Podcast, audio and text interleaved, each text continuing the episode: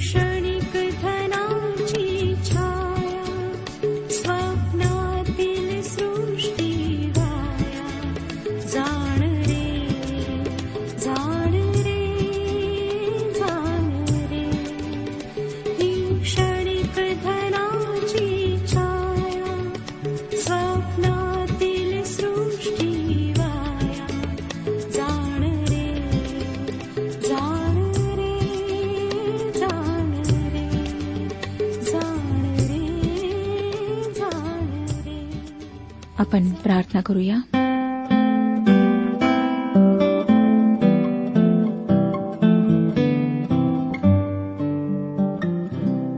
प्रेमळ पित्या हरलेल्या पराजित अशा अवस्थेमध्ये आम्ही तुझ्या जवळ येत आहोत. खरोखर प्रभू ह्या जगामध्ये जगत असताना आमचे कुठल्याच गोष्टींवर नियंत्रण नाही. वारंवार आम्ही चुकतो पडतो तुझ्यापासून दूर जातो. अनेक चुका करतो. सैतानाच्या मोहपाशात आम्ही फसतो. त्याच्या जाळ्यात आम्ही अटकतो तूच आमच्यावर दया कर. आम्हाला समजबुद्धी दे. आमचं मार्गदर्शन कर. प्रभुदयाळा तुझ्या मार्गावर चालण्याकरिता आम्हातील प्रत्येकाची तू मदत कर.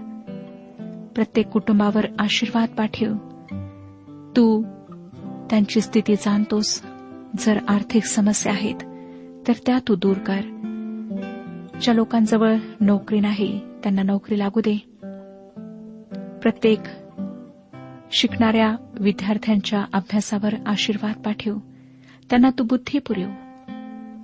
जे लोक प्रभू अद्यापही पापामध्ये जीवन जगत आहेत वाईट व्यसनांच्या अधीन झालेले आहेत. त्यांच्या जीवनात तू कार्य कर त्यांचं जीवन तू परिवर्तित कर. होऊ दे की आज त्यांची आणि ख्रिस्ताची ओळख पटावी.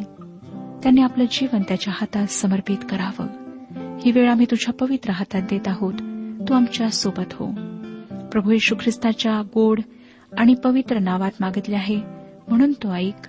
आमेन. श्रोतानो मागच्या कार्यक्रमामध्ये रोमकरासपत्र ह्याच्या पहिल्या अध्यायाच्या सतरा वचनापर्यंत आम्ही विचार केला होता. आम्ही पाहिलं होतं श्रोतानो की धार्मिक आपल्या विश्वासाने वाचेल. विश्वासाद्वारे समर्थन ह्याचा अर्थ असा की जो पापी येशूवर विश्वास ठेवतो त्याच्या फक्त पापांची क्षमा होते इतकेच केवळ नव्हे तर तो देवाच्या समोर ख्रिस्तामध्ये पूर्ण होऊन उभा राहू शकतो. ह्याचा अर्थ की आमच्या जीवनातून पाप वजा होते आणि धार्मिकता जमा होते. रोमकरासपत्र चौथा अध्याय आणि पंचवीसाव्या वचनात लिहिले आहे तो प्रभू येशू तुमच्या आमच्या अपराधांमुळे मरावयास धरून देण्यात आला व आपण नीतिमान ठरावे म्हणून तो उठला आहे.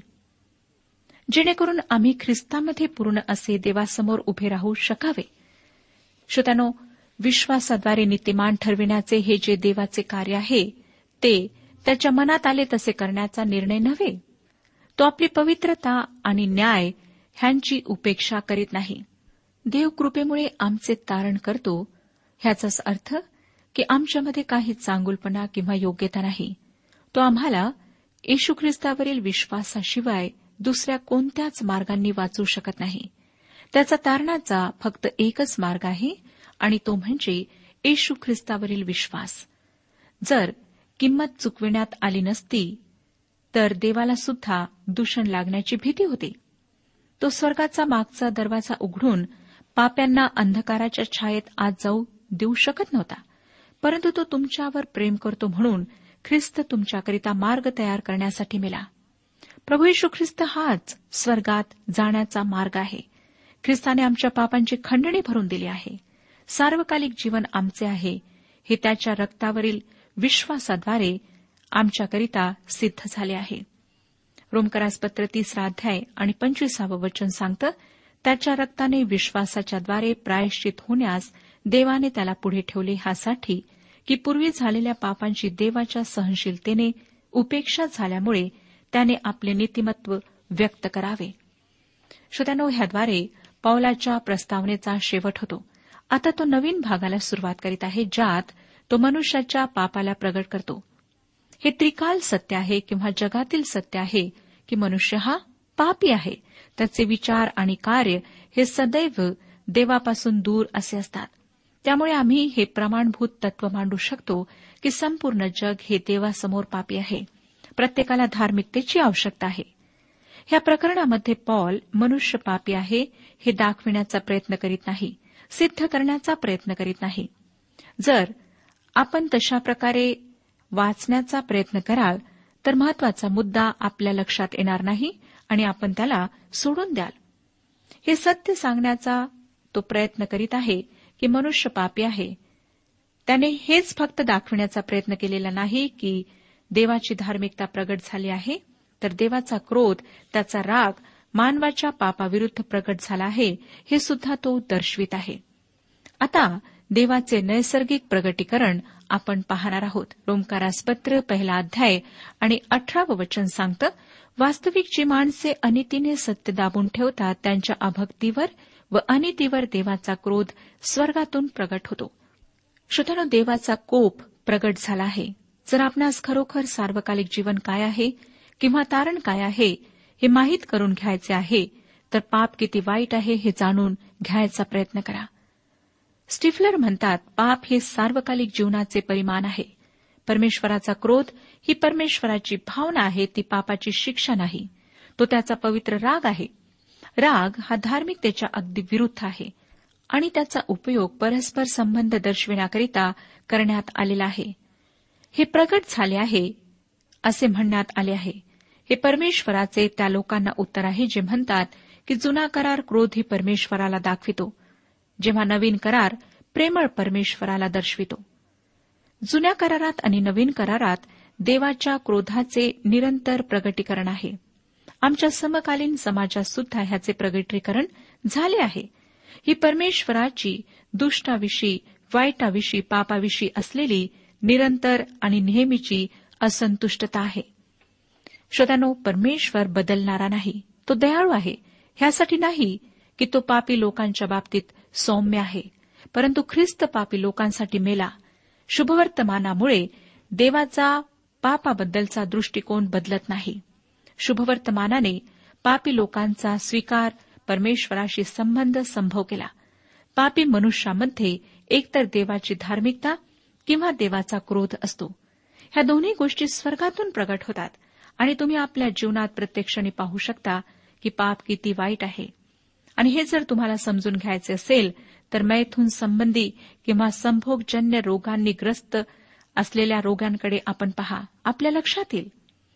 आपण पापामध्ये राहू शकत नाही आणि राहू नका. मी व्यक्तिगत उदाहरणांद्वारे हे स्पष्ट करणार नाही परंतु बऱ्याच वर्षांपासून मी प्रभूची सेविका ह्या नात्याने एक गोष्ट पाहत आहे ती म्हणजे पापावर देवाचा न्याय असतो. तो स्वर्गातून प्रगट होतो. शेवटचा न्याय सुद्धा प्रगट होणार आहे. सर्व प्रकारच्या अपवित्रतेच्या विरुद्धात अपवित्रता म्हणजे देवाच्या जे विरुद्धात आहे ते. जे देवाच्या चरित्राला नाकारिते ते. आज आम्ही त्यालाच अधार्मिकता असे म्हणतो. आणि ही अधार्मिकता फार अधिक प्रमाणात आम्हाला पाहायला मिळते. पुष्कळजण देवाच्या अस्तित्वाला आज स्वीकारित नाहीत. ही आत्म्याची स्थिती आहे हे पाप आहे. आत्म्याच्या त्या अवस्थेला पाप असे म्हणतात. अधार्मिकता ही माणसाच्या विरुद्धात आहे. अपवित्रता ही देवाच्या विरोधात आहे. परंतु अधार्मिकता ही माणसाच्या विरोधात आहे ह्याचा अर्थ काय? हे देवाच्या नियमांचे उल्लंघन आहे. हे आत्म्याचे कार्य आहे. ज्यावेळेस माणूस दारू पितो तो स्वतंत्रपणे रस्त्यावरून कसाही चालतो. वाहतुकीचे सर्व नियम तोडतो आणि कोणाला तरी मारतो. तो मनुष्य अधार्मिक होय. तो माणसांविरुद्ध पाप करतो. दुसरे उदाहरण ते असे आहे की एक माणूस आपल्या व्यापारात प्रामाणिक नाही. मानवाच्या अशा अधार्मिकतेचा देव द्वेष करतो. तो त्यांचा न्याय करेल. अधार्मिकतेमुळे सत्य दडपून टाकल्या जाते. जे अशा रीतीने सत्य दडपून टाकण्याचा प्रयत्न करतात त्यांच्यावर देवाचा क्रोध किंवा देवाचा राग असतो. एकोणीसावं वचन पहा. कारण देवाविषयी प्राप्त होणारे ज्ञान त्यांच्यात दिसून येते. कारण देवाने ते त्यांना दाखवून दिले आहे. तेथे मूळ प्रकाशन परमेश्वरापासून आहे. विसावं वचन पहा. कारण सृष्टीच्या निर्मितीपासून त्याच्या अदृश्य गोष्टी म्हणजे त्याचे सनातन सामर्थ्य व देवपण ही निर्मिलेल्या पदार्थांवरून ज्ञात होऊन स्पष्ट दिसत आहेत. अशासाठी की त्यांना कसलीही सबब राहू नये. या जगामध्ये तुम्ही आणि मी राहतो ते जग परमेश्वराविषयी दोन गोष्टी सांगते त्याचे व्यक्तिमत्व आणि त्याचे सामर्थ्य. जेव्हा जगाची स्थापना झाली त्यावेळेपासून हे स्पष्टपणे पाहायला मिळते. ज्या गोष्टी अदृश्य आहेत त्या कशा दिसू शकतात? पॉल हे जाणीवपूर्वक विरोधाभासयुक्त विधानातून दाखवतो जेणेकरून ऐकणाऱ्यांवर प्रभाव पडावा. निसर्गाचा कमी उजेड हा मनुष्याचा मूर्खपणा आहे. निर्मिती हा प्रगटीकरणाचा स्पष्ट प्रकाश आहे. ते प्राथमिक प्रगटीकरण आहे. परमेश्वराची सार्वभौम सत्ता आणि त्याची महानता त्याची महान शक्ती ईश्वरत्व सामर्थ्य व्यक्तिमत्व निर्मिती परमेश्वराचे अस्तित्व आणि कधी न बदलणाऱ्या शक्तीला प्रगट करते. पौलाने म्हटले प्रेषितांची कृत्ये चौदावाध्याय आणि सतराव्या वचनात तथापि त्याने स्वतः साक्षी विरहित राहू दिले नाही. म्हणजे त्याने उपकार केले. आकाशापासून पर्जन्य व फलदायक ऋतू तुम्हाला दिले आणि अन्नाने व हर्षाने तुम्हाला मन भरून तृप्त केले. आणि आपण सर्वजण दत्तक पुत्र आहोत. खरे पुत्र नाही. म्हणून पॉल म्हणतो सतरावाध्याय एकोणतीसाव्या वचनात प्रेषितांची कृत्ये सतरावाध्याय एकोणतीसावे वचन. तर मग आपण देवाचे वंशज असताना मनुष्याच्या चातुर्याने व कल्पनेने कोरलेले सोने रुपे किंवा पाषाण ह्यांच्या आकृतीसारखा देव आहे असे आपल्याला वाटता कामा नये मला असं वाटतं श्रोत्यानो की नास्तिकता ही मानवाची सगळ्यात हास्यास्पद अधिक भयंकर अशी अवस्था आहे.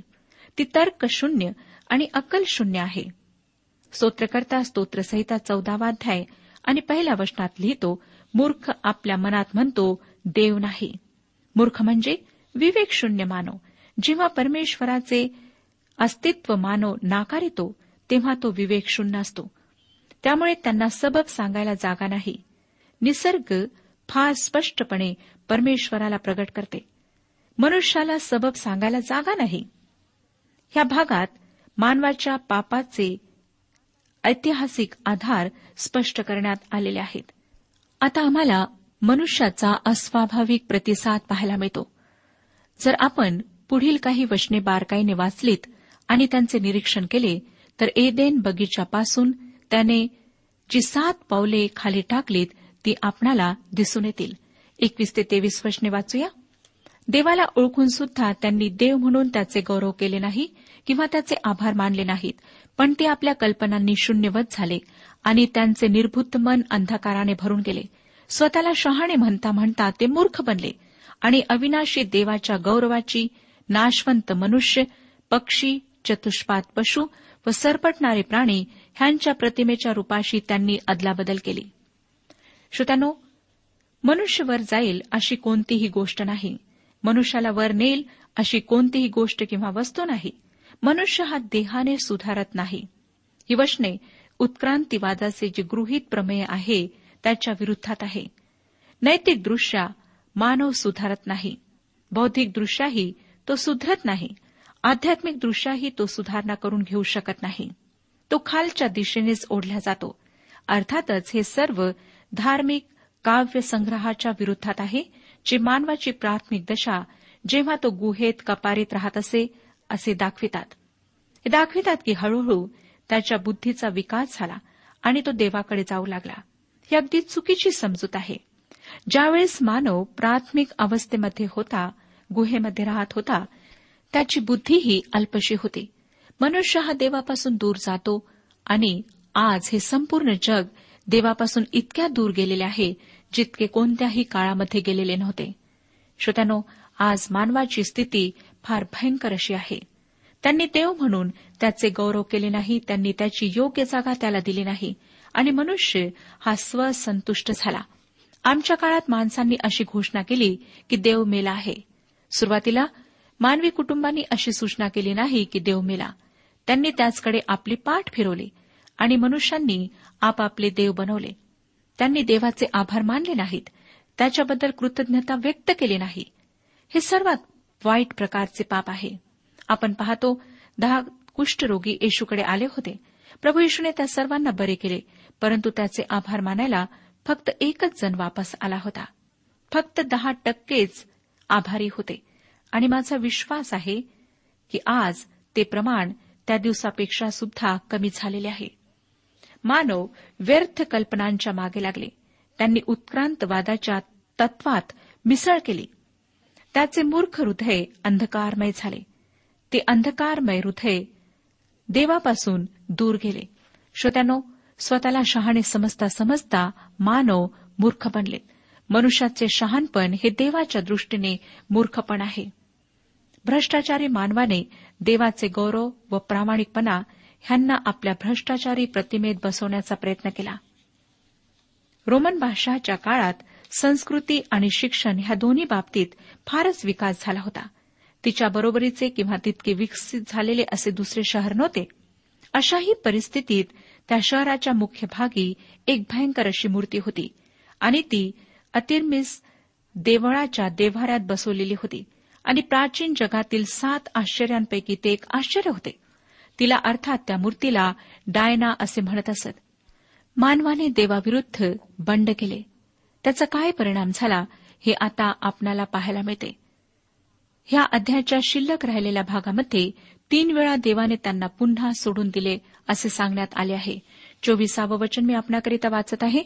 यामुळे ते आपल्या मनाच्या वासनात असताना देवाने त्यांना अशुद्धतेच्या स्वाधीन केले असे की त्यांच्या देहाची त्यांच्या त्यांच्यातच विटंबना व्हावी. मनुष्याचा रास किंवा अवनीती हा त्याच्या लैंगिक विकृतीमध्ये मापला जातो. आमच्या काळामध्ये पुष्कळ समाजामध्ये समलिंगी संभोगाला मनाई करण्याऐवजी त्याला प्रोत्साहन देण्यात येत आहे. परमेश्वर म्हणतो अशा लोकांचा त्याने त्याग केलेला आहे. देवाने त्यांना सोडून दिले ह्याचा शब्दशः अर्थ देवाने त्यांना टाकून दिले आहे. श्रोत्यानो पंचवीसावं वचन पहा काय सांगतं. पहिला अध्याय पंचवीसावं वचन. त्यांनी देवाच्या खरेपणाची लबाडीशी अदलाबदल केली आणि निर्माणकर्त्याऐवजी निर्मितांची भक्ती व सेवा केली. तो निर्माण करता तर युगानुयुग धन्यवादित आहे. आमेन. होय श्रोत्यानो मानव परमेश्वराला विसरला निर्माणकर्त्याला विसरला आणि जी त्याची निर्मिती आहे त्याचीच उपासना आणि भक्ती सेवा मानवाने सुरू केली. सविसावं वचन ह्या कारणांमुळे देवाने त्यांना दुर्वांसरांच्या स्वाधीन केले. त्यांच्यातल्या स्त्रियांनी शरीराचा नैसर्गिक उपभोग सोडून विपरीत आचरण केले. ही स्थिती आज सुद्धा आहे. भयंकर पाप जगामध्ये वाढत आहे. सत्तावीसावं वचन तसेच पुरुषांनीही स्त्रियांचा नैसर्गिक उपभोग सोडून परस्परे कामसंतप्त होऊन पुरुषांनी पुरुषांबरोबर अनुचित कर्म केले आणि त्यांनी आपल्या भ्रांतीचे योग्य प्रतिफळ आपल्या ठाई भोगले. श्रोत्यानो अपमान मानहानी आणि दुराचरणाच्या ह्या तीव्र अशा भावना आहेत.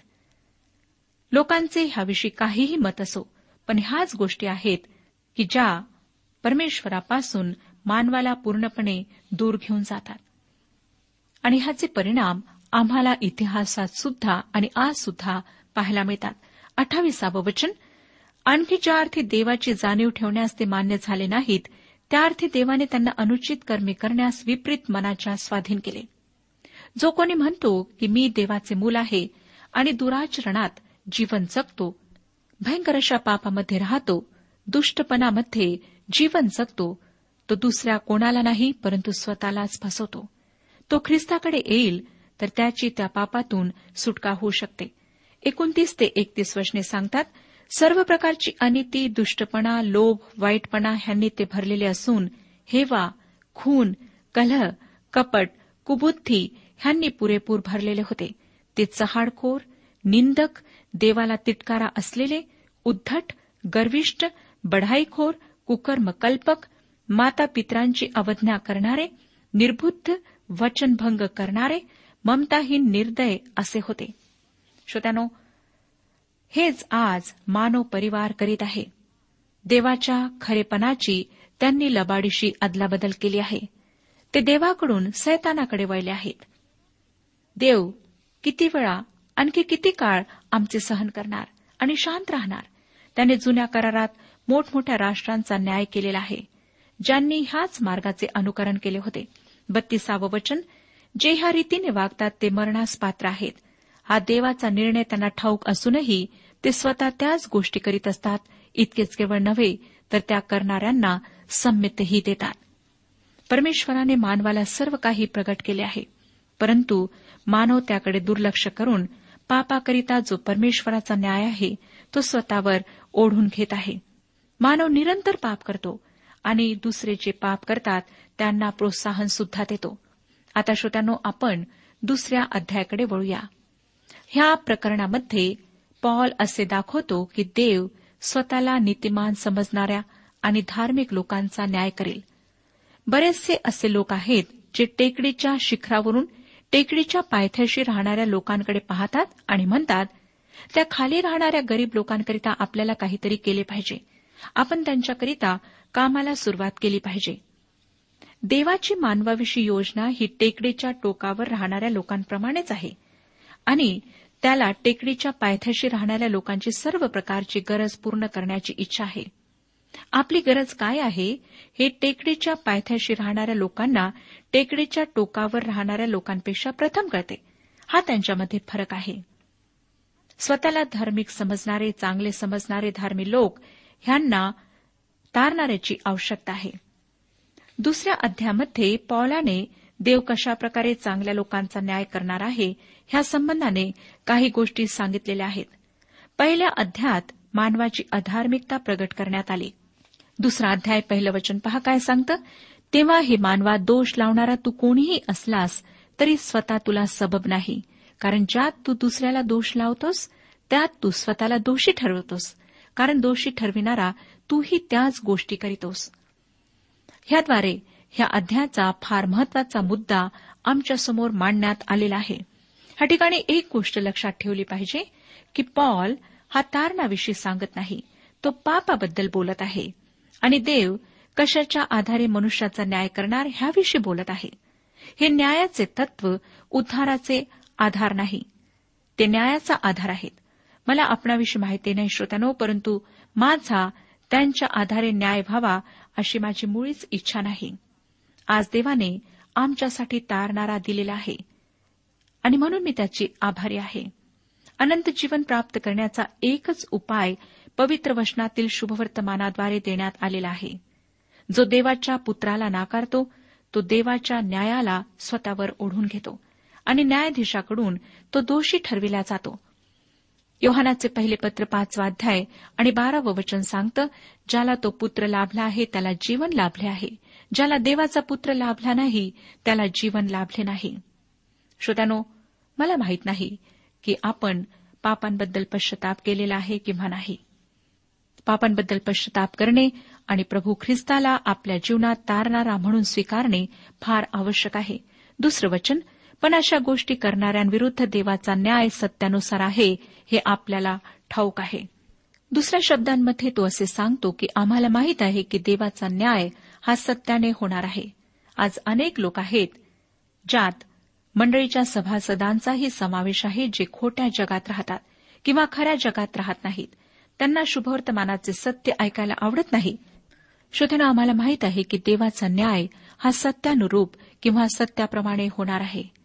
काय आपण आज तारलेल्या अवस्थेत आहात? जर नाही तर लक्षात ठेवा की एक दिवस परमेश्वराचा न्याय आपणावर प्रगट होणार आहे. परमेश्वर ह्या विषयात आपले मार्गदर्शन करो आणि आपणाला आशीर्वाद देऊ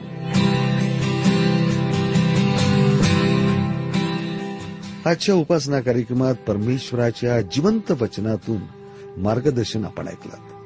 आजच्या या वचनातून आपणास काही आशीर्वाद मिळाला असेल यात काही शंका नाही. सुदैव जीवनविषयक काही शंका असल्यास किंवा काही प्रश्न असल्यास किंवा काही प्रार्थना निवेदन असल्यास पत्राद्वारे आम्हास अवश्य कळवा. आम्हाला अगदी आनंदच होईल. पत्र व्यवहारासाठी आमचा पत्ता लिहून घ्यावा.